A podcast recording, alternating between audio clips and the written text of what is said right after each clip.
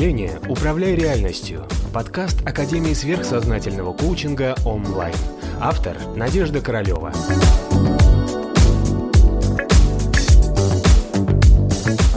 Скажите, пожалуйста, как же на ментальном уровне проживать жизнь? Прекрасно. Живешь себе и живешь. Вот. Это гораздо лучше, чем взлет, посадка, нелетная погода в чувственном мире, в астральном мире. То есть чаще всего посадка и нелетная погода, а взлет крайне-крайне редко бывает в астральном пребывании, да, в астральном измерении. То есть есть, смотрите, объясню, а, разного уровня развития люди по уровню центрированности их сознания. Есть те, которые на физике ограничены, есть те, которые на уровне эмоций, эмоционального своего сознания ограничены.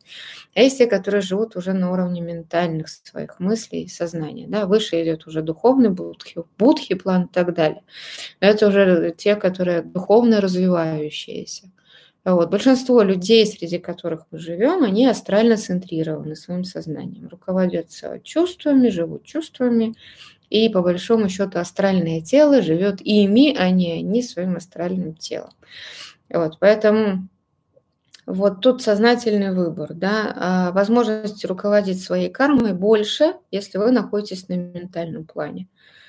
Потому что когда вы находитесь в потоке чувств, они часто работают как аффекты, и вы уже потом, постпродакшн, там, да, начухиваетесь и думаете, ой, что бы я мог исправить. Это неэффективно. А, вот, поэтому лучше все-таки выходить на какой-то ментальный уровень. Это не называется словом осознанность. Осознанность это просто испоганили слово. Да, это называется жить, а, понимая свои мысли, да, думая прежде всего о своих мыслях, о том, что я думаю, да, а потом уже, что я чувствую. А так обычно человек живет просто в потоке чувств, каких-то состояний. Вот. Ну, это рабство, можно так сказать.